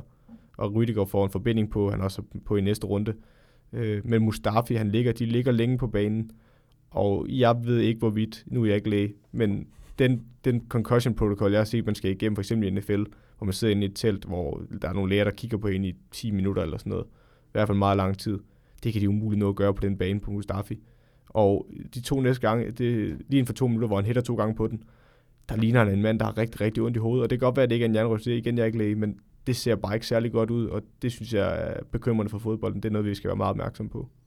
Jeg er enig. Det, altså, det er aldrig, det er aldrig det, det er altid skræmmende, når man ser spillere slå hovedet sammen. Og jamen, det går så hurtigt, og man ved det selv, man vil så gerne ind og spille igen, så det er ikke Mustafi, der kommer til at sige, nej, jeg skal ud. Altså jeg selv, øh, igen, nu er det meget min anekdote lige nu, men jeg har selv prøvet at få en jernryst, for at slå hul i hovedet, og øh, jamen, altså jeg burde ikke være kommet tilbage på den bane, men min træner, han er jo ikke uddannet læge på nogen måde. Det er overhovedet ikke hans skyld, den træner engang, men jeg sagde jo bare til, at jeg var klar igen, men jeg løb rundt med en voldsom hovedpine og et spænding hvor, og en kæmpe forbinding, og jeg burde ikke have spillet videre. Jeg var decideret svimmel. Øh, og der skal vi bare være bedre til, fordi en, en atlet kan ikke selv sige fra, øh, specielt ikke når vi snakker, nu var det jo bare en seriekamp, hvis du snakker Premier League med Mustafi, han, han siger jo ikke fra, fordi han er en kriger, der gerne vil ind og spille, og man vil ikke vise svaghed, og der synes jeg, det er meget vigtigt, at lægestaberne hos Premier League-holdene, de er, står meget hårdt på det her, fordi det er noget, vi skal have ud af fodbolden. Det er alt for farligt. Det er i hvert fald en uh, kæmpe opfordring herfra, hvis de, uh, hvis de lytter med, ligesom nogle af alle de andre gør. Det håber vi. Vi har jo hørt Pickford i hvert fald høre med. Pickford er i hvert fald fast lytter, det er stensikkert. Så vil jeg bare nævne, at øh, Arsenal her i øh, nytårsrunden fik en øh, lækker sejr over Manchester United, og Chelsea var en tur i Brighton.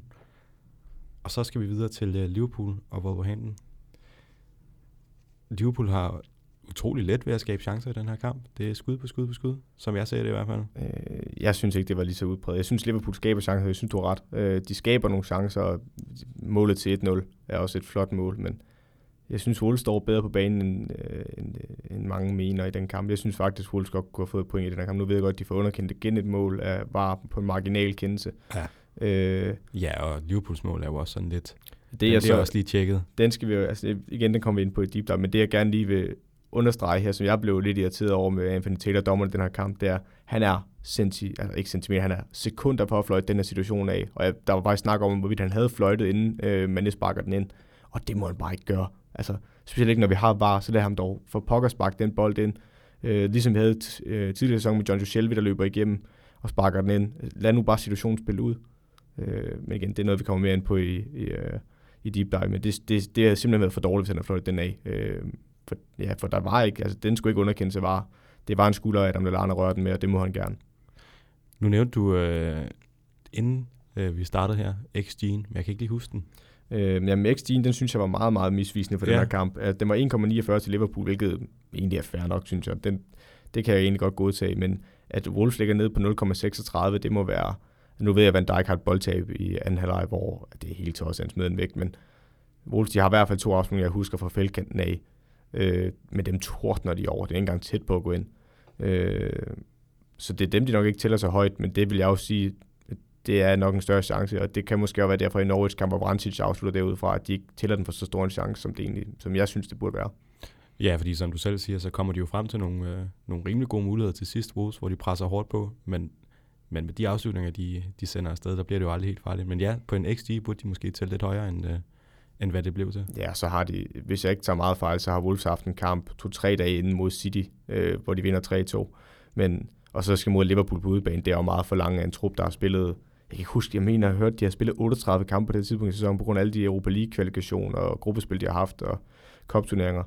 Øh, og de har en, ikke den bredeste trup i forvejen, så imponerende, at de spiller lige op med Liverpool, for det synes jeg faktisk, de gør i stor del af den her kamp. Ja, som vi også snakker om, så, så er det også imponerende, at de hele tiden kan være med i Europa League, og øh, jamen, både skabe resultater der, og i, i ligaen, hvor de, nu tjekker jeg lige en gang, men de ligger trods alt syver, øh, kun bag ved, ja, det normale top 6 minus Arsenal, men så med, med Leicester, så det er jo, ja, det er jo det her subtophold, som vi, som vi har snakket om. Ja, så er de lige vel at mærke spiller mod City og Liverpool, og de har overstået begge kampe nu mod City, og de har Liverpool snart igen.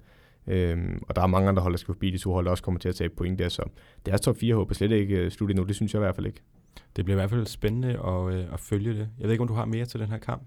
Øh, nej, altså jo. Det eneste, jeg lige vil sige, det er, at Wolves, de skaber ikke så mange chancer, men deres formation, som de står i, de står lidt i en, ja, de står noget, øh, hvor de har en femmands øh, forsvarskæde, når de dækker op, og så har de egentlig bare øh, to kæder. Øh, så ligger det lidt med en, to, med en, en sekser, og så, øh, øh, hvis jeg har forstået det ret, så er det med to to-mands midtbaner, øh, eller med to angriber fremme, og så ligger de bare.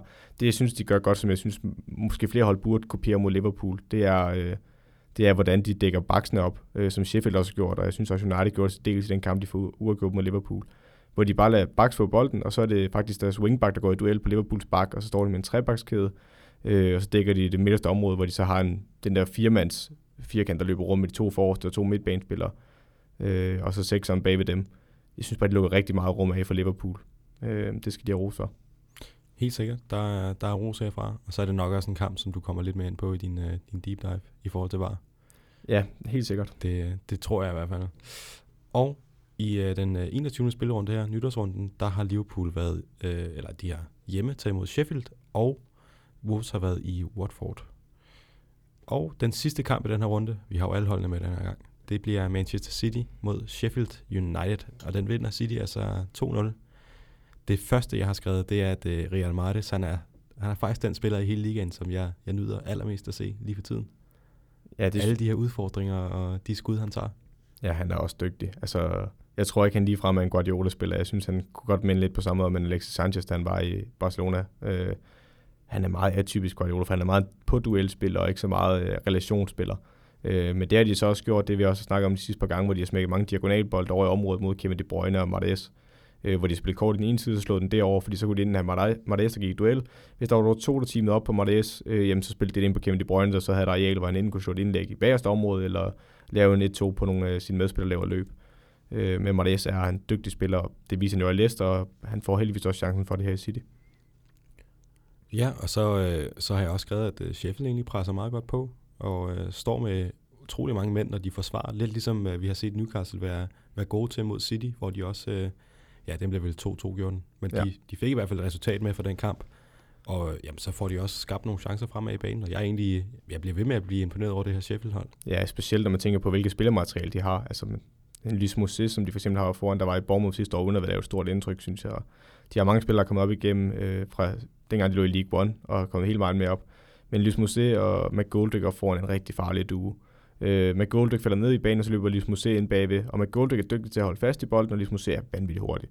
Han scorer jo egentlig også her, hvor det blev underkendt var, den synes jeg faktisk, at den er igen tæt, men den er meget, at den synes jeg er korrekt. Ja, den er sådan en, hvor man vil sige normalt, at, at den var okay. Ja, og det, men det er flot sparket ind, og det er egentlig øh, ja, de er egentlig farlige i den her kamp, Sheffield, og hvis man kigger på XG'en, så ved jeg godt, hvis vi kigger lige på resultatet, og det var lidt det, jeg blev fanget af, da jeg så, øh, jeg har, kun, jeg har ikke set hele den her kamp, men det jeg tænkte, da jeg så, øh, ej, blandt andet resultat, det kunne da jeg så øh, tække ind på livescore, og så de highlights, jeg har set øh, inden øh, den korte highlight-version, der vil jeg jo sige, at City de burde vinde den her 2-0, det var fint. Øh, et øh, rutineresultat. Kigger på XG'en, så har City 1,09, og det plejer at være et hold, vi mener, der plejer at underpræstere i forhold til deres XG, der plejer at være højere end det antal mål, de egentlig scorer. Men i stedet for så er det Sheffield, der scorer 1,23 på XG'en. Øh, så de kunne måske godt have fået noget med herfra. Øh, og så igen, de har en situation, det garanteret være meget ærgerligt over med dommeren også, Sheffield, hvor jeg kan ikke huske, hvad dommeren var. Nej, men, han takler lige John Fleck. Ja, det er en aflevering, der ryger ind, hvor John Fleck vil komme på den, men så dommeren står i vejen, og det, der så faktisk er lidt ironisk, det er, at dommeren hopper over bolden for at undgå den, øh, fordi han, ikke, han vil ikke være i vejen. Men i stedet for så skærmer han John Fleck af, og så er det en City-spiller, der kommer bolden, de løber op, og så scorer Aguero, mener det er til 1-0. Han er en klinisk afslutning. Ja, øh, dejlig afslutning, men, men det der er problemet, det er, at hvis dommeren bare var blevet stående, så ifølge den nye regel om dommerkast, jeg mener, der kom her til denne sæson, det er, at hvis Sheffield afleverer ind på dommeren, så får de dommerkast, og den bold skal Sheffield have. Hvis det derimod er øh, en Sheffield-spiller, der afleverer ind på dommeren, og den ryger hen til en anden Sheffield-spiller, så får de lov til at spille videre. Men fordi den ryger til en City-spiller, så burde Sheffield få den. Problemet er, at dommeren over lige at hoppe over den. Så, så, så den regel tæller faktisk ikke her, selvom Sheffield har appelleret for det. Øhm, og det er super ærgerligt, fordi de, de kunne godt have fået noget med herfra. Det kunne de altså. Ja, jeg har, også, jeg har netop skrevet i mine noter, hvad, fordi du plejer at være rimelig god på regler. Hvad, hvad er reglen her? Er dommeren egentlig stadig bare en knold på banen? Men det, ja, det bliver han jo så først i det øjeblik, hvor han hopper over bolden. Ja, han skærmer en mand, og det står der ikke noget, så vidt jeg ved, dommerbogen om, at han reelt skal have noget for det. Så nej, hvis han bare blev stående, så havde Sheffield fået den bold, og så var vi ikke kommet ud i det her. Ja, det kan være, der kommer en regel på, på bagkant øh, oven på den. Ja, det Men i hvert fald en, øh, en virkelig flot afslutning af Aguero. Det kan også være det derfor, at, at den måske er lidt lavere XG'en, fordi det er ikke sådan en, en, øh, en bold, som, som de fleste angriber i hvert fald sparker ind. Det er virkelig, øh, virkelig klasse lavet. Og så har jeg skrevet igen til sidst, øh, nu var jeg jo meget rosende over for Riyad Mahrez, men der har jeg skrevet, at Brunje kunne faktisk også godt være den spiller i hele ligaen, som jeg nyder allermest at se på. Ja, altså, jeg kan rigtig godt lide at se Kevin De Bruyne spille fodbold. Jeg, I den her kamp synes jeg faktisk, at han flyder længere væk fra det område, vi har snakket om, og han ligger som den højere offensiv brede midtbane. Øh, jeg synes her, der kommer han faktisk meget ned i venstre side også. Øh, det kan godt være med den formation, de spiller. Øh, men, men han er så dygtig på bolden, og hvis du giver ham plads, så kan han splitte dit forsvar, hvis du står med lidt for høje kæder, og der er de rigtige løb. Øh, så, så ja, han er bare en gudsbenået fodboldspiller. Det er han virkelig. Og så der er et eller andet med, hans, hans, hans statur og hans spil passer bare ikke sammen på en eller anden måde. Jeg, jeg kan ikke få det til at, at fungere i hvert fald. Jeg bliver, jeg bliver lige imponeret hver gang, han laver noget teknisk lækkert og, og, ja, og banker en flot afslutning afsted, som han også gør til, til 2-0-målet. Ja, det er, det er vanvittigt flot, og det er jo det, det jeg tror, det der kan måske forvirre dig lidt, det er, at han, det vi sådan, no, altså normalt så vil man jo sige, at han minder om, ja okay, det er jo måske en meget grov sammenligning, men Iniesta kunne godt minde lidt om, at han spiller den samme 8 i en 4-3-3. Ja. Men jeg synes bare, at han, altså igen, Iniesta scorede også mål, men jeg synes, Kevin De Bruyne er meget mere slutprodukt på. Altså han er meget mere koldblodighed op i feltet. Øh, jeg synes, han er mere komplet. Øh, og det er måske det, der forvirrer en lidt, det er, at han er så dygtig en mellemrumspiller og pasningsspiller, men samtidig så han også øh, har et rigtig godt spark selv. Øh, og jamen, han har bare mere slutprodukt på. Helt sikkert øh, enormt imponerende i hvert fald. Og jeg vil så nævne, at uh, City de har mødt Everton her i den 21. spillerunde, og Sheffield har altså været i, i Liverpool. Du ligner en, der havde mere. Det havde du ikke. Nej. Jeg bliver så nervøs hver gang. Jamen nu, øh, nu tiger jeg bare stille hårdere, indtil det bliver min tur. Jamen det er, det er så netop din, øh, din tur nu, fordi det er ugens deep dive, det er tid til. Jeg ved, du har nørdet var helt ned i bunden. Ja, altså nu har jeg ikke været helt nede i alle lovtekster, men nu har jeg sådan taget den diskurs, jeg har hørt omkring det her, øh, og så taget mine tanker ned, fordi som sagt, jeg synes ikke, VAR skal være det, der overskygger alt i fodbold, men vi er bare nået til et punkt nu, hvor jeg synes, der er så meget op i medierne om det, og jeg synes, der er så meget forvirring om det, at jeg vil, jeg vil i hvert fald gerne komme med mit besøg på, hvordan jeg synes, det burde være, og hvilke fejl jeg synes, det bliver begået nu. Øhm, og igen, jeg er ikke selv dommeruddannet, jeg har ikke, øh, jeg har, kender lidt til fodboldloven, øh, ikke i, så dybdegående, som en dommer vil gøre, Øh, så det vil også være undskyld i dag. Men, men jeg prøver at gå ned og sige, hvor jeg synes, var er øh, tager fejl, og hvor det gør rigtigt. Øh, så der har jeg fem punkter. Men inden jeg lige går ned i de fem punkter, så bare lige for den her runde, øh, hvorfor at jeg føler, at VAR var nødvendigt at snakke om. Vi kan snakke om Wolves mål, der blev underkendt for VAR. Øh, jeg synes igen, det er så marginalt, øh, så den bliver vi nødt til at tage med. Vi har Manes mål, der er et eksempel på, øh, hvordan VAR kan benyttes rigtigt. Øh, så for Brighton-kampen, jamen, den Burns mål blev underkendt igen meget marginalt. Vi har Crystal Palace mål, øh, hvor Wilfred Zaha er i offside i afspillet og ligger på tværs efter en dribletur til øh, Maximilian Meyer, der sparker den ind og bliver underkendt. Så har vi også Norwich-kampen, hvor øh, Pugis også bliver øh, underkendt for offside, øh, og igen meget marginalt. Øh, og det var bare lige nogle af de eksempler, jeg tog med. Øh, der var flere, øh, og derfor synes jeg, det var, der var behov for at snakke om det. Og de fem punkter, jeg egentlig gerne vil kigge på, det er, øh, var, er det øh, varegråzonen, som jeg nok skal komme ind på, så er det var, hvornår skal der fløjtes, øh, lidt fra eksemplet fra Liverpool-kampen. Øh, så er der, øh, hvornår, øh, skal, eller var, hvornår skal dommeren gå over til skærmen, for det er også meget op at vende, øh, og hvad der er rigtigt og forkert. Så er der var, hvor er offside-linjen, og hvordan skal den dømmes. øh, specielt i forhold til den teknologi, der bliver brugt. Og den sidste der var, er det godt eller skidt. Øh, hvis vi tager fat i det første punkt, så er det var gråzonen. Det er den, som jeg føler ikke bliver påtalt nok, øh, men faktisk godt kan blive et problem, fordi hele formuleringen af VAR, øh, som der forresten hedder Video øh, Assistant Referee, øh, hvis man var i tvivl, øh, så er konceptet, at det skal være clear and obvious.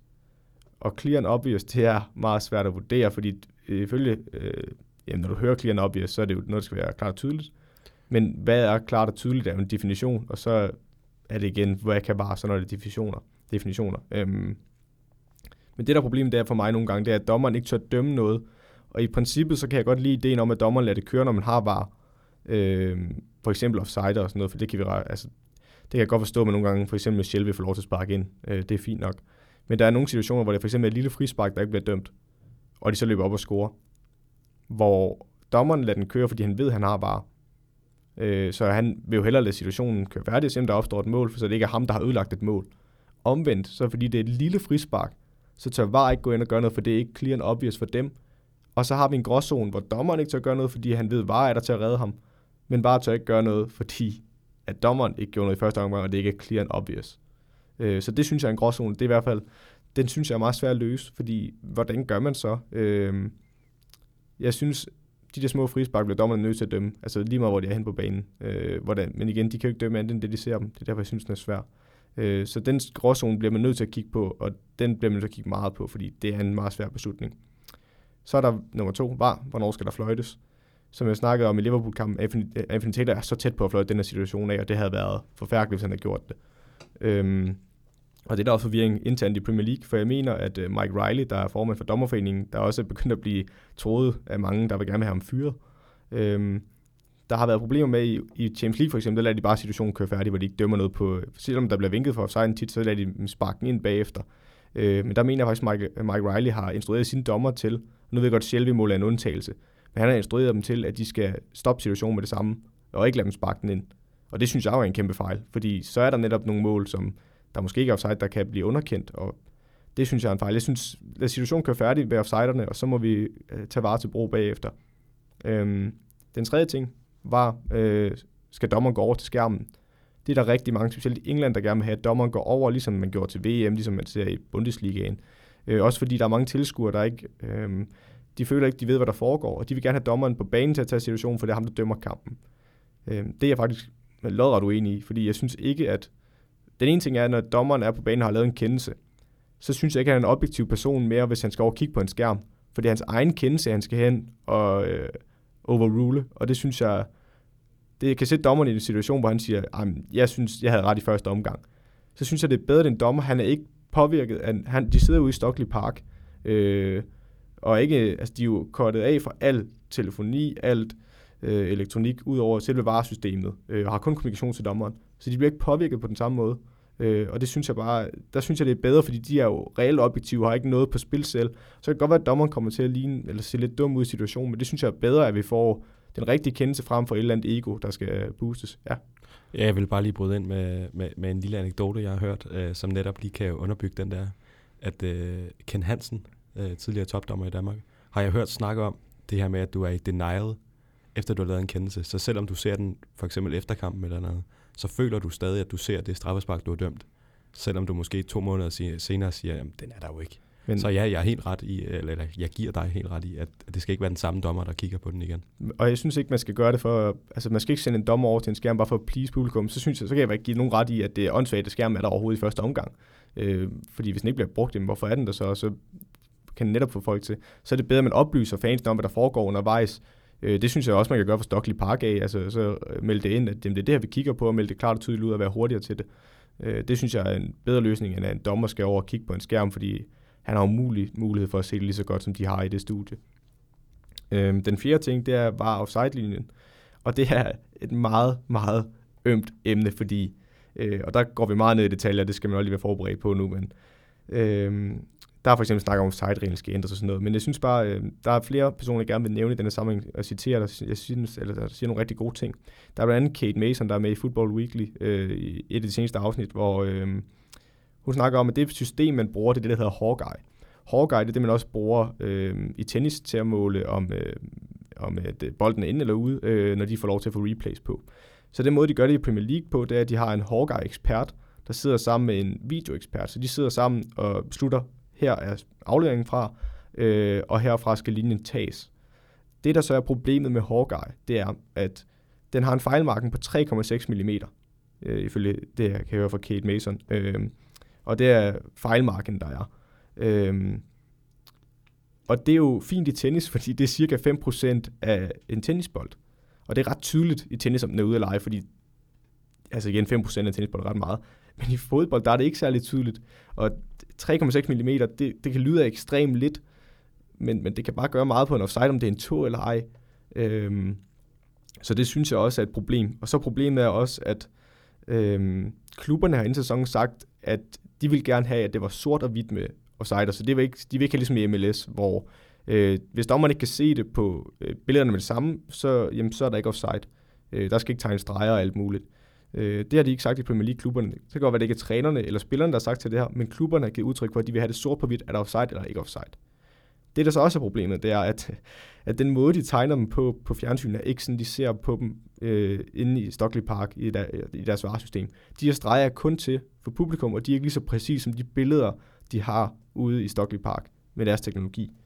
Og så er det, vi opstår et problem, fordi jeg må indrømme, mange af de her, altså for eksempel den Burns, jeg kan reelt ikke se, at den linje eller skulle være offside. Eller Pukis, jamen jeg kan ikke se på den linje, han er offside. Øh, jeg synes, det gør det mere utydeligt og gør det mere, øh, ja, mere mudret, hvem der har ret. Øh, og så mister man sin troværdighed. Øh, men det, jeg så synes, der er en, det twist på det, det er, at Rafael Honigstein, ham der har skrevet øh, Bring the Noise med Jürgen Klopp-biografien, øh, han er med i Football Weekly-podcasten, og han snakker om, at det handler ikke om øh, 100% præcision øh, offside, det er ikke det, det er til for, øh, men om konsistens. Så det vil sige, at hvis alle er enige om, det er den her måde, vi dømmer dem på med det her øh, linjesystem, så er det jo ens for alle, og så bliver alle dømt ens. Øh, det jeg så vil sige, der er modargumenter, det er det, Jonathan Wilson har sagt i et tweet i starten af sæsonen, og han er en af mine største øh, idoler i forhold til øh, sportsjournalistik, og han er vanvittigt dygtig, fordi det han siger i sit tweet der, og nu bliver det meget nørdet, det bliver engelsk. Øh, Can anybody tell me if my uh, working is wrong here? Footballers commonly reach speeds of 25 uh, øh, kilometers per hour. Um, um, og det er det samme som uh, 6.94 uh, uh, meters per second. Sky HD TV broadcast at frames at 50 uh, per second. Um, one frame every uh, 0.02 seconds. In 0.02 seconds, a player moving at 25 uh, kilometers per hour travels 138.8 millimeters. When a pass is played, the VAR man presses pause on his video, even if he always manages to freeze on the correct frame, which seems unlikely. How are we pretending VAR can uh, educate uh, offside to within a couple of millimeters? Den havde jeg godt set, den der. Ja, og det, han har jo fuldstændig ret. Selv hvis ham, Hawkeye-manden og videoeksperten, trykker på det helt rigtige sekund, så, og Hawkeye og i forvejen har et fejlmarkingssystem, øh, så er der bare noget fejl her, som vi ikke kan inkorporere. Og jeg synes, så kan man ikke dømme en sort og hvid mere. Øhm, det, der så er problemet, er, at Premier League, de kan ikke ændre reglerne undervejs i sæsonen, fordi så vil der være nogen hold, der siger, vent, vi blev dømt under de her regler, øh, hvorfor bliver vi så dømt anderledes nu? Det er jo snyd vi er blevet bortdømt tidligere. Øh, men det synes jeg er noget, man skal kigge på efter sæsonen. Øh, jeg synes, ifølge mig, der vil jeg, der vil jeg sige, man skal have en fejlmarken, hvor man siger, inden for det her, der kan vi reelt ikke vide, om det er rigtigt eller forkert. Og så står der ifølge fodboldloven, ifølge den gamle offside-regel, øh, uden var, hvis man er i tvivl om offside, så skal det komme angriberen til gode. Og der vil jeg jo så sige, hvis det er en tog, meget spidsen af en tog for eksempel, eller sådan noget, så har vi en fejlmarken ifølge øh, systemet, der siger, jamen så er han ikke offside. Det synes jeg jo simpelthen burde dømme den. Øh, det er i hvert fald min løsning på det. Den sidste ting, det er så, er bare øh, for det bedre eller for det dårligere. Det er igen med, hvilke øjne man ser på det. Som tilskuer kan jeg godt forstå, at man mister lidt glæden ved øh, juble over et mål, fordi man er bange for, at bare underkender det. Og igen, nu så man modspiller mod Liverpool, de jublede helt vildt, og det blev fjernet fra dem, og det kan jeg godt forstå, det er meget hårdt. Øh, nu er jeg selv træner, og jeg vil meget hellere have, at man når frem til en rigtig kendelse, og man så skal vende sig til, at man lige skal afdæmme sin jubel lidt måske, eller vente på, hvad har været den igennem. Øh, jeg tror stadig, at alle vil juble, hvis der bliver scoret. Det er en menneskelig refleks. Øhm, men jeg, jeg synes VAR er for det bedre, fordi det har fjernet nogle fejl i fodbold, og specielt i Premier League, når vi snakker så store penge, og det kan være folks liv og løn, der er på højkant. Øh, måske ikke liv, men i hvert fald, øh, men i hvert fald deres levevej, der kan være på spil, om, deres, om de har job eller ej, om de kan øh, have penge og, og kan fortsætte inden for branchen. Så synes jeg, det er vigtigt, at vi når frem til en rigtig kendelse. Øh, så må det gerne, den tid, det tager, skal vi have nedbragt. Og jeg synes, mange af de her problemer, vi har, var noget, man burde have testet inden. Men jeg synes, var er til for at blive, og jeg håber, de holder fast, og jeg håber, de når frem til de rigtige beslutninger. Jeg vil sige, jeg, jeg er også øh, tilhænger af VAR, og mit problem er, er noget af det samme, som du siger. Det er det der med, at, øh, at når man har tvivlen i forhold til en gamle regel, så burde det komme den angribende spiller til gode. Men, men der er bare mange af dem der, hvor jeg tænker, at de, de, de er jo nødt til at være i tvivl, også med de fejlmarkeder, du snakker om, og de ja. fejlmarkeder, som øh, journalisten fra England han ja. har snakket om. Så er du bare nødt til at give den til, til angriberen. Øh, men det gør de ikke, og de går ned efter, at der er et, øh, et mål, som, som alle har set dem. Der er jo, der er jo ikke offside. Så finder de en, en, en lille albu, og, og hvor skal du egentlig måle fra, og hvordan, og hvorledes, og hvor meget skal være over, og jamen, som, som du selv siger, så mangler vi de her klare regler, og, og hvis de kommer, jamen, så, så er jeg sikker på, at, øh, at VAR det er en gave til fodbold. Ja, så ved jeg også, at folk har snakket om at ændre offside-reglen. Der var for eksempel nogen, der havde, og det synes jeg er en, altså det kan jeg lige sige, er en vanvittig idé, at man skal ændre offside-reglen til, at øh, angriberen bare skal have et eller andet downside. Men så ændrer du bare linjen, så det er jo bare omvendt, vi skal sidde og kigge på, om der er en eller anden, der har en tog, og så synes jeg, at angriberne får en for stor fordel. Der er så nogen, der mener, at varsystemet lige nu giver angriber, eller forspillerne en for stor fordel. Men jeg synes bare, med det antal mål, vi ser i Premier League, så synes jeg ikke, det er så markant, at det gør så meget en forskel. Øhm, så jeg, jeg synes mere, at det er den fejlmarken, vi skal ind og kigge på, om, øh, om det kan lade sig gøre at finde noget derinde fra, øh, hvor vi kan sige, at det kan vi reelt ikke vide, at det angriberne kommer til gode. Helt sikkert, helt sikkert. Og så må der være en eller anden regel med, at øh, ja, som du selv siger, de må finde ud af, hvordan de regner de der fejlmarkeder, og så tager det med i overvejelse, når de, når de skal dømme de her offsides. Og så, hvis der er tvivl, jamen så lad det komme angriberen til gode, så vi kan få nogle flere mål i det her fantastiske spil. Lige præcis. Lige præcis. Jeg ved ikke, om, øh, om fik du sagt alt, hvad du ville? Det synes jeg. Øh, nu håber jeg ikke, at folk bare ligger og sover øh, ud fra det her, men... Øh, og jeg er ret sikker på, at, at når man snakker var, så lytter folk. Ja, men jeg synes bare, igen, lad os bare lige få det overstået en gang for alle, så skal jeg nok lade være med at øh, blive ved med at ævle om var.